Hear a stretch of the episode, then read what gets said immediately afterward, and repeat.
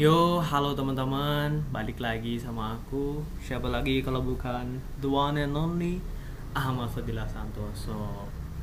Dan seperti biasa, selamat mendengarkan podcast Sudut Pandang.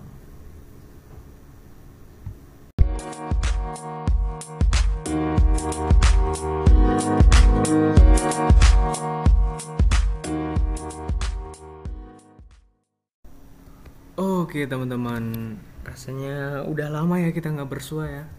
Uh, gimana kabarnya nih? Uh, semoga teman-teman dalam keadaan sehat ya, tetap juga kesehatan selalu dan patuhi protokol kesehatan pokoknya. Nah teman-teman seperti biasa nih podcast sudut pandang akan membawakan atau membahas ya perbincangan ringan tapi nggak bisa dibilang bilang ringan tapi juga nggak bisa dibilang uh, berat berat banget enggak Nah, teman-teman, uh, di sini aku ingin membawa atau ngasih bahasan nih buat teman-teman mengenai keterwakilan perempuan di kancah perpolitikan Indonesia. Mungkin secara lebih spesifik mm, membahas mengenai keterwakilan perempuan dalam parlemen di Indonesia ya, teman-teman.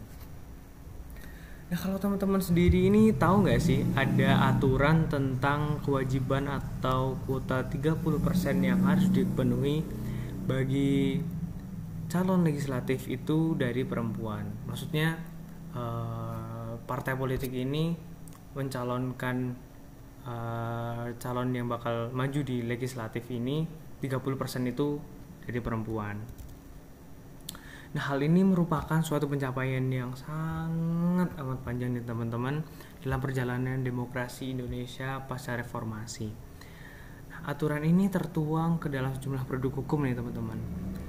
Di antaranya yang pertama ada UU nomor 31 tahun 2002 tentang partai politik, kemudian ada UU nomor 12 tahun 2003 tentang pemilihan umum, lalu ada UU nomor 2 tahun 2008 tentang partai politik. Dan ada Undang-Undang Nomor 10 Tahun 2008 tentang pemilihan umum anggota DPR dan DPRD yang di dalamnya juga memuat aturan mengenai pemilu-pemilu selanjutnya nih teman-teman. Nah, sampai banyak banget nih aturan atau produk hukum yang mengatur mengenai keterwakilan perempuan dan legislatif khususnya nih teman. Nah, sebelumnya bicara soal data nih, teman-teman Menurut Interparliamentary Union atau IPU, seperti yang dikutip Scholastica Gerentia 2017, di level ASEAN, Indonesia ini menempati peringkat ke-6. Ke-6, teman-teman. Ke-6 terkait keterwakilan perempuan di parlemen. Sementara di level dunia internasional, posisi Indonesia ini berada di peringkat 89 dari 168 negara jauh di bawah Afghanistan, Vietnam, Timor Leste, dan Pakistan. Nah, tentu uh, dengan jauhnya ini uh, menandakan nih bahwa keterwakilan perempuan di uh, perpolitikan atau parlemen di Indonesia ini masih sangatlah rendah ya teman-teman. Padahal sudah ada banyak peraturan yang memadai atau untuk mengakomodasi hal ini. Nah, mungkin uh, kita sekarang bakal telisik ya lebih dalam sebenarnya apa sih yang membuat keterwakilan perempuan di Indonesia ini masih rendah. Nah, dilansir dari detik.com nih teman-teman, yang ditulis oleh Siti Nur Hidayah pada tahun 2018, masih langgengnya kultur patriarki di masyarakat Indonesia ini menjadi salah satu faktor penyebab masih rendahnya keterwakilan perempuan di Indonesia nih teman-teman. Dengan tidak adanya keterwakilan perempuan di parlemen dengan jumlah yang memadai, ini akan memiliki kecenderungan untuk menempatkan kepentingan laki-laki ini sebagai pusat pengambilan kebijakan. Nah, belum lagi ini karena politik kan kental nih teman-teman nih. Rasanya um, apa ya ruang politik ini menjadi ruang yang dipers dipersepsikan sebagai ruang publik yang tabu bagi perempuan di mana posisi politik ini se apa ya sering atau erat diidentikan dengan kemandirian dan kebebasan serta agresivitas yang umumnya ini lekat dengan maskulinitas yang ada pada laki-laki nih teman-teman. Nah kemudian jika kita lihat dari apa ya dari partai politiknya sendiri ini belum ada komitmen yang kuat atau komitmen yang penuh dalam mewujudkan keterwakilan perempuan ini. Hanya dalam pengajuan bakal calon legislatif ini seperti yang sudah ada aturannya ya kan, uh, di mana syaratnya minimal 30% dari bakal calon legislatif ini terdiri dari perempuan. Uh, ya sekedar memenuhi aja, memenuhi persyaratan aja gitu loh.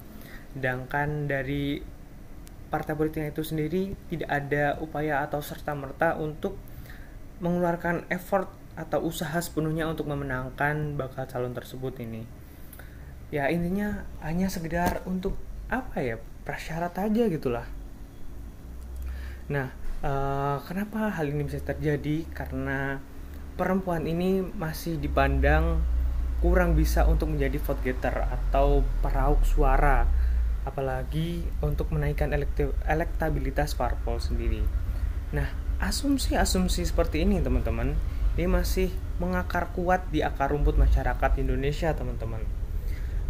Rantai marginalisasi yang terus berulang, terus beru, berputar, dan terus terbangun ini dapat menjadikan perempuan ini cenderung tidak memiliki kemandirian dalam kontestasi politik ini baik dalam panggung politik nasional maupun panggung politik lokal. Terlebih lagi, mereka ini sering diposisikan sebagai objek bukan uh, sebagai subjek.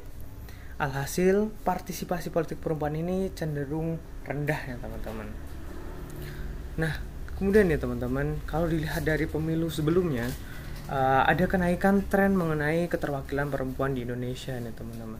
Misalnya saja uh, pada pemilu 2004 sebanyak 60 perempuan ini berhasil mendapatkan kursi di parlemen di mana jumlah itu menyumbang sekitar 11,82% keterwakilan perempuan di DPR. Kemudian pada tahun 2009 jumlah keterwakilan perempuan di parlemen ini naik sekitar 17,86 persen. Nah, namun sayang nih pada pemilu setelahnya yaitu pada tahun 2014 ini angka ini turun sekitar di angka 17,32 persen. Ya memang penurunannya tidak terlalu signifikan tapi namanya tetap penurunan itu ber, ber, merupakan bukan hal yang baik ya teman-teman. Nah, Uh, pada saat ini teman-teman, uh, 97 dari 560 anggota DPR ini berasal dari perempuan, di mana angka ini naik uh, daripada sebelumnya, walaupun belum menunjukkan angka yang cukup signifikan atau mencukupi atau mencapai 30% dari perwakilan perempuan di parlemen yang seharusnya atau standar dari PBB untuk apa ya adanya uh, perubahan itu untuk apa ya adanya bisa melakukan perubahan ya teman-teman. Nah kemudian sebagai langkah konkretnya pada tahun 2018 lalu tepatnya di bulan Mei Kementerian Pemberdayaan Perempuan dan Perlindungan Anak Republik Indonesia atau Kemen PPPA bersama dengan Komisi Pemilihan Umum di mana saat itu diketuai oleh Bapak Arief Budiman ini menandatangani kesepakatan bersama atau MOU Memorandum of Understanding di sini sebagai wujud komitmen dari Kementerian P3A dan KPU untuk mendukung peningkatan partisipasi perempuan pada pemilihan umum dan khususnya untuk menyambut pilkada 2018 waktu itu. Nah, kesempatan ini juga menjadi tolak ukur uh, dalam membangun paradigma kesetaraan gender untuk mendorong peningkatan keterwakilan perempuan bagi legislatif maupun di eksekutif. Nah, representasi perempuan di legislatif ini diharapkan akan membawa keseimbangan dalam mewarnai perumusan kebijakan dan peraturan perundang-undangan, penganggaran, maupun pengawasan yang tentunya akan lebih berpihak dan mengedepankan kepentingan dan kesejahteraan perempuan dan anak-anak. Nah, para pimpinan partai politik juga yang menjadi peserta pemilu 2019 maksud saya diharapkan dapat memenuhi 30% keterwakilan perempuan di legislatif ini. Hal ini agar sesuai dengan amanah Undang-Undang Nomor 7 Tahun 2017 tentang Pemilu yang memerintahkan kepada setiap partai politik untuk mencalonkan sekurang-kurangnya 30% perempuan sebagai calon legislatif. Nah, setelah penandatanganan uh, tersebut, penandatanganan MOU tersebut, ini membawa angin baik kepada keterwakilan perempuan di parlemen, di mana dapat kita lihat terjadi kenaikan partisipasi perempuan dalam pemilu 2019 lalu, di mana dikutip dari kompas.com pada pemilu 2019 lalu di mana pada saat itu berdasarkan data KPU jumlah perempuan di jumlah perempuan atau kandidat di DPR RI ini mencapai 2.563 orang dengan kandidat perempuan di DPD RI sebesar 152 orang di mana kemudian terpilih 118 dari 575 kursi di DPR ini diduduki oleh perempuan di mana naik dari tahun sebelumnya sebesar 20,5 persen Ya walaupun belum mencapai angka ideal yaitu 30%, setidaknya dengan adanya peningkatan ini menunjukkan bahwa masyarakat atau rakyat Indonesia ini udah mulai aware dan mulai sadar mengenai pentingnya keterwakilan perempuan di parlemen ini. Nah, kemudian langkah-langkah hal lain yang diambil untuk mendukung atau meningkatkan keterampilan, keterampilan perempuan dalam kontestasi ataupun perancangan politik di Indonesia yaitu antara lain uh, pada tertuang pada UU nomor 22 tahun 2007 tentang penyelenggaraan pemilu yang mengatur agar penyelenggara pemilu memperhatikan keterwakilan perempuan minimal 30% baik itu di KPU pusat, KPU provinsi maupun KPU kabupaten.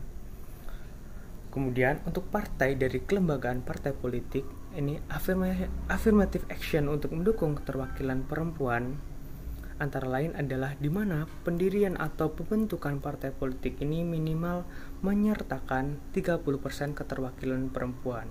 Kemudian dalam kepengurusan partai politik juga baik di pusat maupun kabupaten ataupun provinsi seperti yang sudah kita bahas tadi sama menerapkan sekurang-kurangnya 30% keterwakilan perempuan.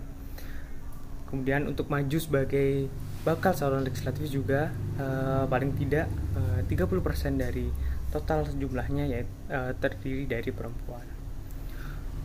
Kemudian uh, di mana pada aturan kuota tersebut tertuang pada pasal 53 UU Pemilu nomor 10 tahun 2008 kemudian lebih lanjut lagi ada afirmasi uh, action yang lainnya di mana adanya penerapan sistem yang mengatur bahwa tiga bakal calon terdapat sekurang-kurangnya satu calon orang perempuan. Ini yang diatur pada pasal 55 ayat 2 nomor 10 tahun 2008 yang menyatakan daftar bakal calon sebagaimana yang dimaksud pada ayat 1 setiap tiga bakal calon terdapat sekurang-kurangnya satu uh, calon perempuan atau kita kenal dengan namanya zipper system teman-teman atau selang-seling. Nah ya itu mungkin ya garis besar mengenai uh, dinamika keterwakilan perempuan baik itu di parlemen maupun dalam menghiasi kancah perpolitikan di Indonesia. Dan peningkatan keterwakilan perempuan di Indonesia atau di DPR ini juga harus disertai dengan pengawalan dan perjuangan yang ber, ber, perspektif gender yang berkelanjut, berkelanjutan di dalam proses politik. Sehingga perjuangan ini tidak hanya berhenti di sini saja tapi bisa kita teruskan untuk uh, generasi kita setelahnya.